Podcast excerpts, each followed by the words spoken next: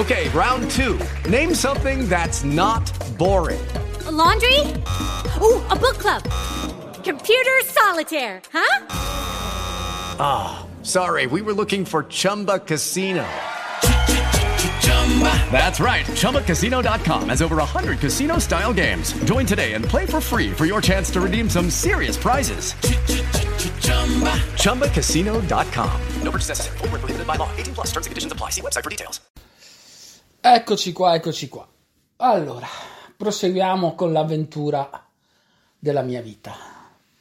Vita. Morta no, per carità. Vita, miracoli pochi.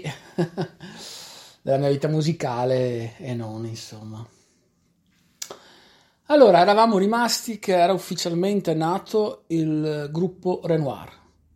Ha spiegato com'è nato il nome, ha spiegato la formazione, i personaggi, i quattro personaggi che lo compongono, che compongono il gruppo. E adesso si può iniziare a raccontare le tappe dei Renoir, ossia una delle esperienze di vita e musicali più importanti della mia vita. Che dire? Ribadisco il concetto che per me il gruppo è una famiglia. È una famiglia. Cioè non è una cosa solo mm, da suonare, è da vivere un gruppo. E noi vivavamo il gruppo, eravamo sempre assieme eh, c'erano forse due, due, nuclei, io e Paolo i pianighesi, e Giovanni e Orso erano di Sala, e mm, Santa Maria di Sala. Mm, però uscivamo assieme, facevamo praticamente tutto assieme. E, ed è questa la vera forza di un gruppo. Ed è questa qua.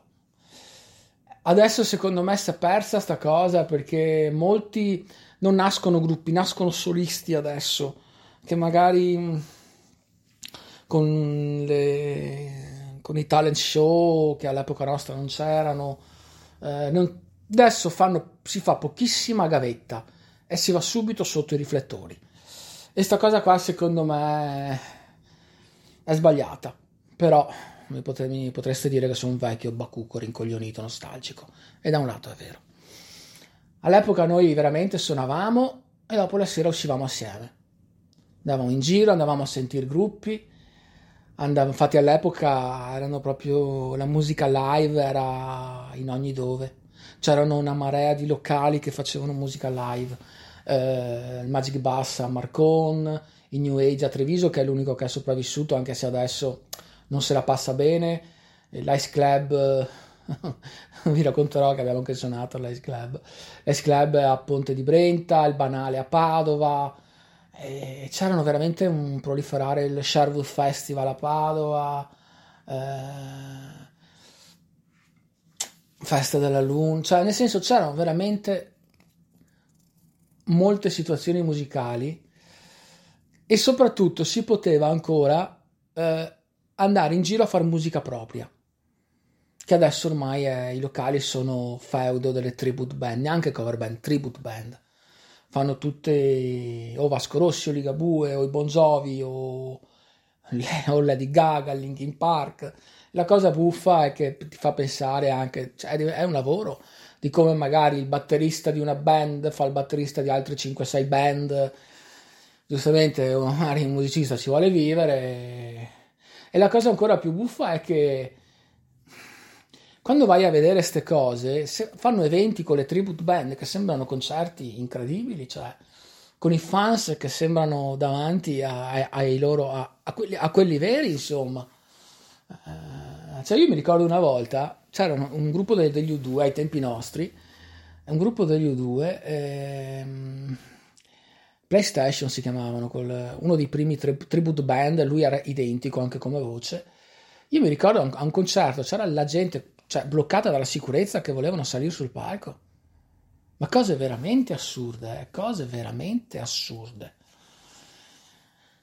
Comunque, allora, eh, che dire? La sera uscivamo assieme e andavamo alla ricerca di... Mh, di locali dove lasciare una demo per poter suonare, andavamo anche fuori, insomma, andavamo a Vicenza, andavamo anche a Trento siamo andati. Andavamo proprio dove prendevamo le riviste di settore che all'epoca c'erano, Press, press Music prendevamo, il Press Music. Press Music praticamente, non so se ci sia ancora, non penso, era un mensile dove praticamente tutti i locali davano giornalmente i loro appuntamenti musicali e noi praticamente da Press Music eh, ci tiravamo giù gli indirizzi eh, per andare a, a, lasciare demo, a fare cose del genere, insomma. E, ehm, che dire? Suonavamo praticamente sempre la sabato e la domenica, dopo andavamo a mangiare. E la sala prove dal garage, eh, Orso aveva fatto una aveva mm, ritagliato, diciamo ritagliato, termine giusto, ritagliato una saletta prove nel garage dove in pratica mh, mm, potevamo suonare, lasciare gli strumenti, lasciare tutto, proprio la classica sala prove delle cantine, avete capito? Cioè, una cosa del genere. E mi ricordo che l'avevamo allestita un, um, con le scatole delle uova per insonorizzare un sabato pomeriggio, mi ricordo anche questa cosa perché eh, Orso, cioè, Orso, era quello pratico e anche Giovanni e le avevano messe queste scatole di uova, mettevano. Io e Paolo diciamo che eravamo addetti ad andare a prendere da bere e al supermercato a prendere da bere perché avevamo messo, avevamo messo nel tempo che loro mettevano che ne so 40 scatole di uova noi ne abbiamo messa una e tra altre cose dopo due o tre mesi era anche l'unica che era caduta vedete voi insomma Comunque era bello vedere nascere qualcosa, era bellissimo vedere nascere la propria sala prove, era bellissimo. E non dimentico, eravamo noi quattro più Antonio Buba, che era sempre con noi. Era il quinto Renoir, diciamo così. E cioè, cioè, ci aiutava in, in tutto, persona indispensabile. Se non funzionava qualcosa si chiamava Buba e Buba sistemava sempre tutto. Un tecnico amico. Insomma, eravamo una grande famiglia che si muoveva per la musica. Provavamo i pezzi, i pezzi che abbiamo provato per primo, per primi sono stati Dicembre, Insonnia Paranoica, che è quella che ci ha portato più fortuna. Eh, abbiamo provato anche altre canzoni che dopo sono finite dentro il nostro primo demo, te- demo tape. Eh, il nostro primo demo tape l'abbiamo fatto, registrato sempre da Michele, dove ha fatto la cosa di Rosa Croce e sicuramente lo devo avere, infatti voglio fare una foto perché non... c'era Crisalide, Addio, una canzone si chiamava Addio, Insonnia Par- la prima versione di Insonnia Paranoica, e, um, cos'altro c'era? Chiodi spezzati forse, va bene, adesso non, mi ricordo bene sinceramente, devo prendere il demo, la, la demo e... E mi ricordo che come foto di questa demo avevamo messo una foto di Antonio, che, era, che è un fotografo appassionato di foto, e, ehm, che aveva fatto una foto a un fiore con la brina del suo giardino. Perché è bene sapere che noi facevamo, la, come aveva coniato Giovanni, mi sembra, noi facevamo non rock, non grunge, depressive rock. Soprattutto all'inizio facevamo depressive rock. Testi molto belli, un po' cupi, musica un po' cupa, però bella potente, eh? molto molto molto potente.